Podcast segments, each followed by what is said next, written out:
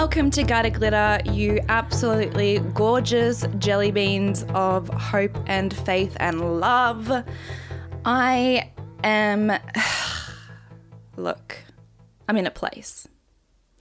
That place is no longer the halfway house that I have been residing in. I'm now back in my home, but truth be told, I'm missing the institutionalized lifestyle. I'm struggling, so just give me um, a little bit of grace with when the episodes come out. I know you're used to me making these excuses and um, you're just, you know, hanging on with me. So I really appreciate that. Just giving you the heads up now. That uh, I might be a little bit unhinged as per as per usual. Um, quite frankly, yeah, yeah. So, what else is new? Can't believe I'm saying this, but we are at episode 20.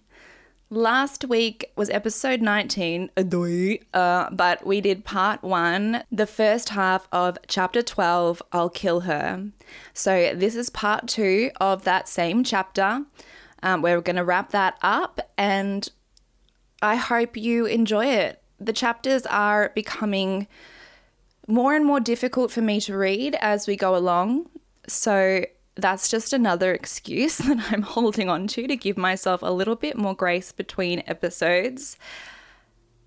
I think what's happening if I try and assess myself, um, I think what's happening is that I'm becoming closer to the content because less time has passed. And yes, there's been a lot of therapy, a lot of healing um, work that's gone on in particular areas. Some things are less painful than others, um, but a lot of the childhood stuff has been processed. And um, sure, there are things that hang on and that are deeply ingrained that, you know, you'll probably be battling for the rest of your life. I'm I'm saying a you know, an all-round you for all of us that carry wounds from childhood. Um, but as we get closer to the second half of the memoir, less time obviously has passed. So I'm delving into things that perhaps haven't been as deeply explored. So let's just see what happens as we go along. Um, I might be able to hold it together. I might lose my goddamn shit. If you want to be along for the ride in another realm other than just the podcast here in your ears, I'm doing a TikTok. You can catch up on what I did in the halfway house. I'm doing a day by day record of what my experience was just a couple of minutes every day about how that went down. I recorded it in real time, so I'm not flashing back. It's all just stuff from that period of time um, that I shot on the day. So, if you want to come along for that ride with me and you're on TikTok, the handle is at Gutter Glitter Memoir. So, it's just a totally different kind of experience of mental illness in, in full motion. Help! Oh, you guys, how are you all doing? I know the world is looking bleak at the moment, and we're coming into holiday season as well, which, although can have its magical, beautiful, sparkly sheen on a lot of things, um, I love decorating my home. I love twinkle lights. I love Christmas trees. I love candles. Um, and I love the whole spirit of Christmas. Obviously, we know, we all know that the holidays can be a difficult time of year for a lot of us. So let's just bandy together and hold on tight by the seat of our pants because we've gotten through it up until this point and we can do it again. It's also Scorpio season. So that's you know, my season, that's my realm. I'm Scorpio through and through, unfortunately, sun and moon. Pisces rising for anyone interested.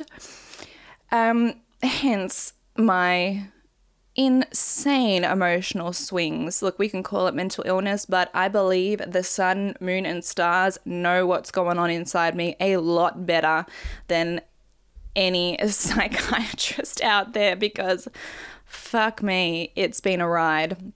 Since the day I was torn from my mother's stomach, uh, C section baby. Thanks, guys. Yeah. Mm-hmm apparently that's like an issue as well. So, you know, mum always says that everything in life is the parents' fault and particularly the mum's fault. So I do blame her from the second I was born because apparently you're more likely to be sickly if you don't get uh, the vaginal bacteria on you when you come out through a vaginal birth. So thanks a lot for that, mum. Off to a great start. I'm so kidding. I'm so no shame in how you choose to birth your baby or how you have to. But why am I getting into birth plans? Fucking shut up. Okay, let's get into the episode. Please follow me on Instagram and TikTok at Gutter Glitter Memoir. Uh, get a hold of the book in your hot little hands. Um, you can go into the show notes and there's a link to the Etsy page which goes directly through me so I can sign a copy for you and get it your way as soon as possible. There's a cat on my table now, so excuse any bumping or noises. Excuse me, Dusty Boy, my toothless wonder. and you can also order the book from Amazon, Worldwide, Barnes & Noble, Waterstones, Booktopia, Fishpond, and more. So all you have to do is Google Gutter Glitter Kirsten Moore, and the book should come up for you wherever you are in the world. But if you want to help me out, make the big bucks, please go down the Etsy route. That's the, the best way to help me out. The other best way is to share the podcast with people, please. And if you have the book already, post a little photo of yourself with it on Instagram or, you know, even make a story or something. That would be so amazing. Linking to the podcast or where to get the book. All of this stuff really, really helps. So, I really appreciate everyone's support so far. All your messages, I'm reading all of them and they mean the world to me. So let's just keep this train running. Thank you so much for listening so far and enjoy the rest of this chapter. I'll kill her. I said that so nicely. for such a for such a toxic sentence. I'll kill her. Chapter 12, Part 2 of I'll Kill Her. Mum was my lifeline and would answer the phone at the drop of a hat. I would call her at all hours, hyperventilating down the phone as she tried her best to calm me down at 3 a.m. Canadian time. She reminded me how loved I was and that, despite the distance, I was not alone. Dad and I were still talking weekly. Every Thursday afternoon, he would call me without fail. He, who had fluctuated from driving me insane to inspiring me with his genius, was now the only person showing me that others had felt this level of despair and that it was possible to survive it. Others would poorly hide their expressions of concern, confirming my suspicions that I had crossed over to unhinged territory. But not Dad. Dad got it. I found out about Simon and his new gal pal from a cheery little Facebook post of the two of them together. I was never able to call her his girlfriend. I was his girlfriend. My brain never quite made the jump. Simon had long since blocked me on account of my regular drunken rage blackouts, where I would tag all his photos with descriptive genital terms. However, on this day, a concerned friend thought it would be helpful for me to see how well he was doing without the old ball and chain. and sent through some screenshots of his page. It's better you hear it from me. So, sweetie, hugs, XOXO. Those were the last words I read before I turned into a homicidal maniac. I opened my phone to find a montage of photo booth shots.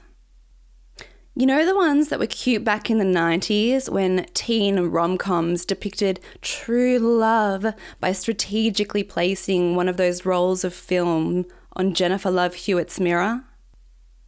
There it was, in black and white.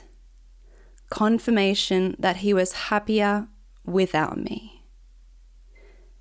He'd never done a cute photo shoot with me. Maybe she brings out the fun side in him. Does he have a fun side? I'm a goddamn laugh a minute. Why didn't I get fun, Simon? How dare they be happy when I'm crawling out of my skin with grief? I think that's one of the cruelest things about a breakup. Someone will always be happy again first. It had been two months since the death of my best friend, and only weeks since her funeral. Yet here he was, flaunting his happiness online. He sat next to me at Sam's funeral, holding my hand. Was he with her then? I have never hated anyone more. I called Mum in Canada at the sight of the new couple's smiling faces. When she answered, I was crying so hysterically that it took several attempts of me screaming, He has replaced me! Down the phone line before she finally understood what I was trying to say.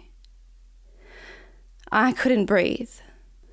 It was another panic attack. By now, they were happening multiple times a day. Even at uni, I would have to sneak away to the disabled toilets to sob my heart out on the floor, trying not to faint from lack of oxygen. I would hold my hands tightly over my mouth, run the taps, and flush the toilet so that no one could hear the sound of my heart breaking. My shaky hands would open an oxy and rack out a line or two, which I would inhale with a sigh of relief. Please help me. I'd beg the thin white lines. Then, after a few minutes, I would stand up, straighten out my crisp white lab coat, and go back to treating patients for their irritable bowel syndrome and psoriasis. I cried so much, I didn't even know where the tears were coming from. I was sure I would dehydrate from a lack of fluid. The breaking of my heart was a physical searing in my chest and convulsive gripping in my gut. I felt like I was dying like I was terminally ill. But there was no disease to treat or broken bone to mend. Mum stayed on the phone while I used the landline to call my psychiatrist. He organised a bed for me at the psychiatric hospital for the following day. We arranged for my brother to come and stay with me for the night so I wouldn't be alone. My psych sent the CAT team, the Crisis Assessment and Treatment team, to my house to assess how likely I was to kill myself. Answer Very. I wanted my parents. I wanted Simon to tell me it was all a misunderstanding and he was coming back. I wanted Sam to show up on my doorstep with magazines and peanut M&Ms, making it okay. I wanted any part of my life to be recognizable again. When the CAT team arrived, they started asking me questions about my past. They were particularly interested in my history with anorexia. The recovery rates for people with severe eating disorders are so low that the fact I was able to recover displayed a certain level of strength. I didn't feel strong. I felt like a shell of a person. But maybe they were right. Overcoming anorexia had felt like an impossible task, but somehow I'd made it. Could this be the same? I had no idea. But seeing as no one was going to let me kill myself today, I had no option but to believe. They then started to talk to me about where I would be staying. They offered me a room at a public residence and gave me the address, which sounded familiar. I confirmed the location on Google Earth only to have my horrifying suspicions confirmed. In typical disaster movie fashion, the facility was directly in view of Simon's house. I don't mean down the street and around the corner. I'm saying I could see his bedroom window from the ward. What in the actual demonic bullshit is that? What if I'm sitting in bloody art therapy doing some docile finger painting and I turn around to see his new girl pull up outside his house for date night? Am I just supposed to sit here and not commit double homicide? What do you mean? Dear God, um, yeah, hi, hi, it's me. I was just wondering, what is your trauma? Sincerely, Kirsty. To protect myself from a murderous rampage, I decided to forego the free public residence available within my jurisdiction and instead spend all my life savings on a private hospital stay a few suburbs away here I was, asking for help. And it was as though the universe itself was laughing at me. How far can we push her before she snaps? I've snapped. Jesus, I concede. I was no longer just being tested. I was being baited. Kill yourself, kill yourself, kill yourself the universe whispered maniacally. These words rang on repeat in my head for months on end. Sometimes I'd even whack myself on the head in an attempt to dislodge the words, like someone you'd see lurking around North Richmond Station. But nothing worked. They were here to stay. I want to, I'd reply. Within 24 hours of calling Mum, she was on a plane home from Toronto, and I was setting up in a psych ward a safe distance from Simon's place.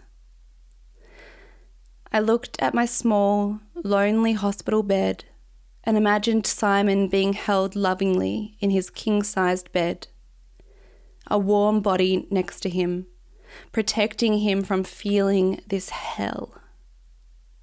The sense of injustice transformed my despair into an adrenaline fueled rage.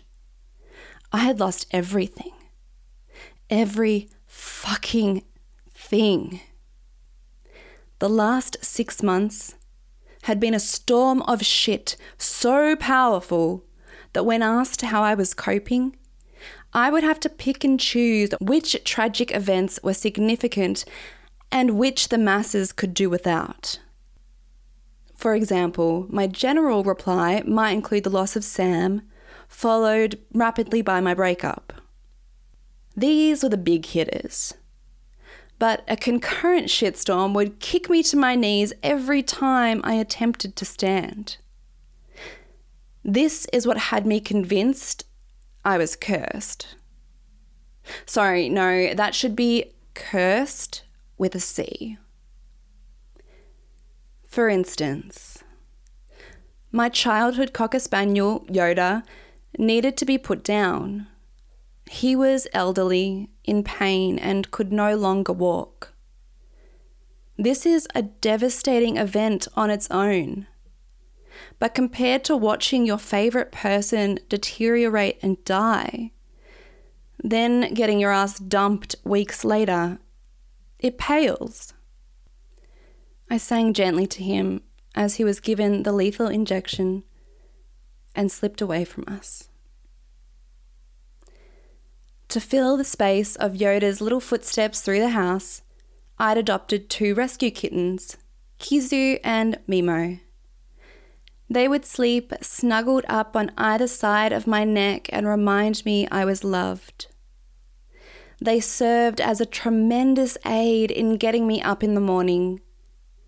Even if I did nothing else with my day, I knew that I needed to feed those furry munchkins twice a day without fail. They gave me purpose and a glimpse of joy. These kittens were the only thing keeping me going until Kizu disappeared. I waited, hoping she had just gone out hunting for mice or skinks and would eventually come back.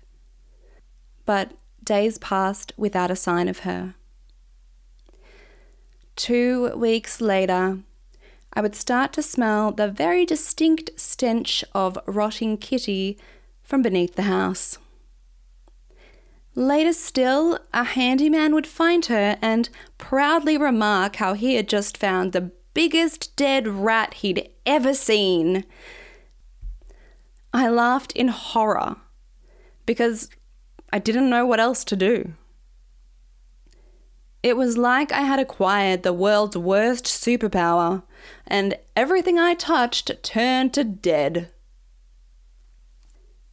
It didn't end there.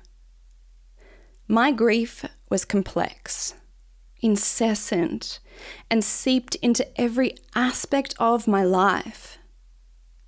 I continued to get angrier and more erratic, unable to separate my pain from my work studies, and friendships.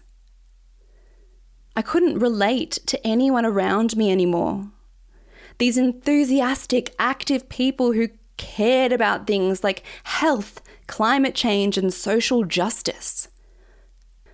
I couldn't care for myself, let alone the whole fucking planet.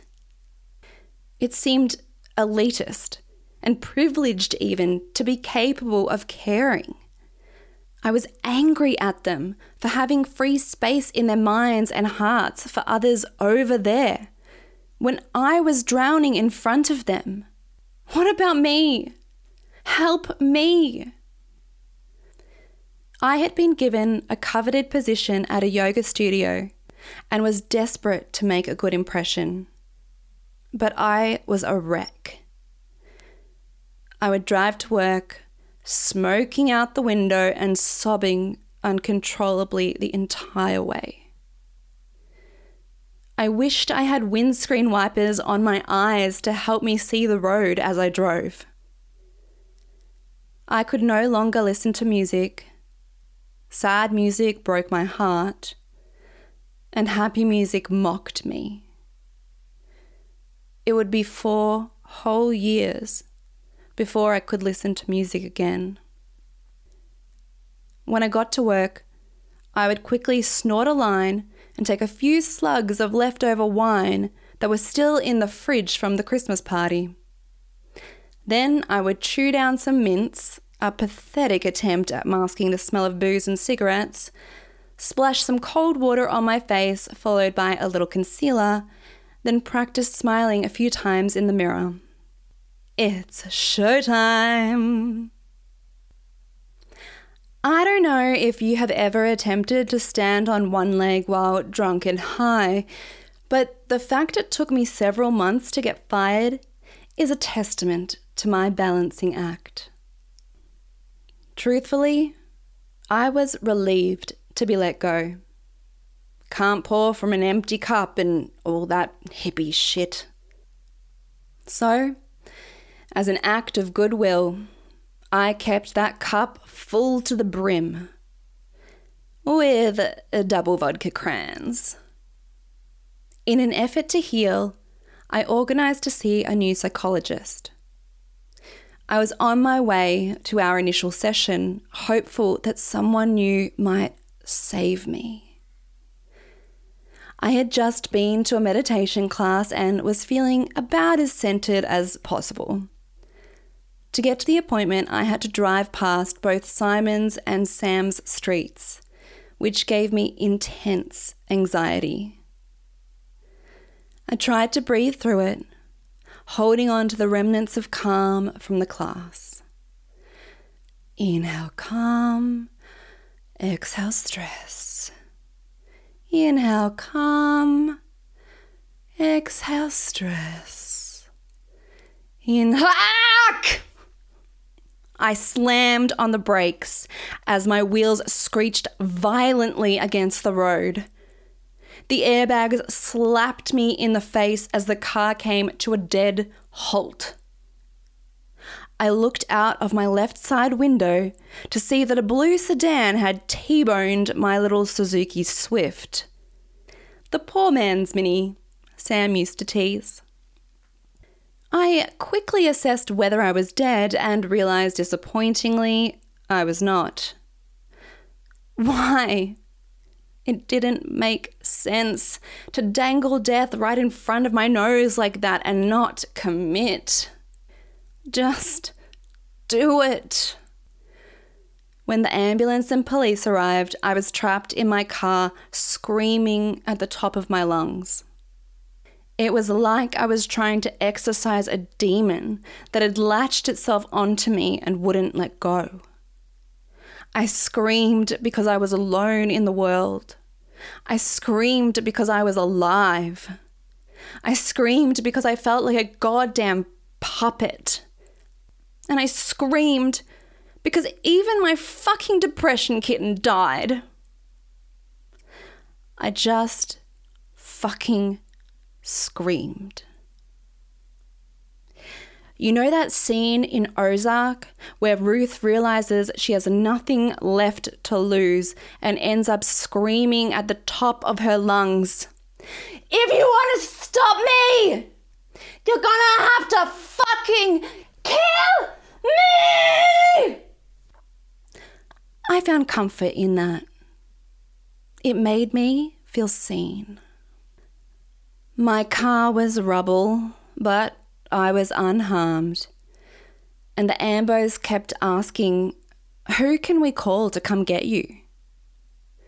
They asked me over and over as I cried, No one. I have no one. I have no one. The police wouldn't take me home because I lived outside their district but they felt sorry enough for me to try and flag down a taxi. After 20 minutes of failed attempts, they asked me to book an Uber. The driver tried to make small talk, but I couldn't hear him. I stared numbly out the window, listening to the blood pulsating between my ears. A week later, when I was able to get to my psych, I asked her in earnest if this life was nothing but a cruel joke, or perhaps I had died and this was hell. I wanted answers. Why had things taken such a dark turn with no sign of relief?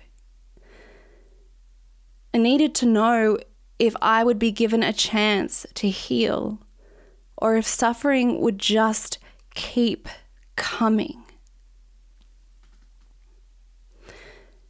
She replied, Unfortunately, there is no finite amount of suffering a person can experience. We like to tell ourselves things like bad things come in threes or everything happens for a reason. But the truth is, life is mostly random. Some people will experience a lot of suffering, and others travel through life without much at all. Within a year, I had lost my relationship, my Sam, my home, my job, my dog, my kitten, my car, my sanity, and to top it off, my album launch, which had a decent turnout, brought no career reward. I had nothing. And when you have nothing left, nothing matters. When you don't value life, you can do anything because the consequences don't bother you. I was hopeless, but I was free. Free to look crazy, to be violent, to take the pain away in any self destructive way I needed because what's the worst that can happen? I die? Who gives a flying fuck? If my life was going up in flames, I was taking the world with me. Stage direction. Pulls hoodie overhead and stares down the barrel of the camera, a la Elisabeth Moss at the end of every episode of The Handmaid's Tale. Bring it.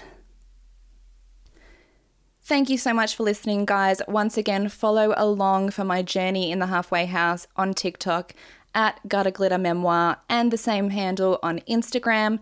Please help me out by giving a five star review. If you can write a little comment, that's great too. And don't forget to share the podcast and the book with friends and family either word by mouth is a great way for me to start to grow, um, or even on your social media is is wonderful as well. I I deeply appreciate all your love and support, especially as I'm having a bit of a hard time at the moment. It really is helping keep me going. So I I just wanted to pop back in your ears and tell you that I really appreciate that. Thank you so much. Lots of love, and I'll see you next week.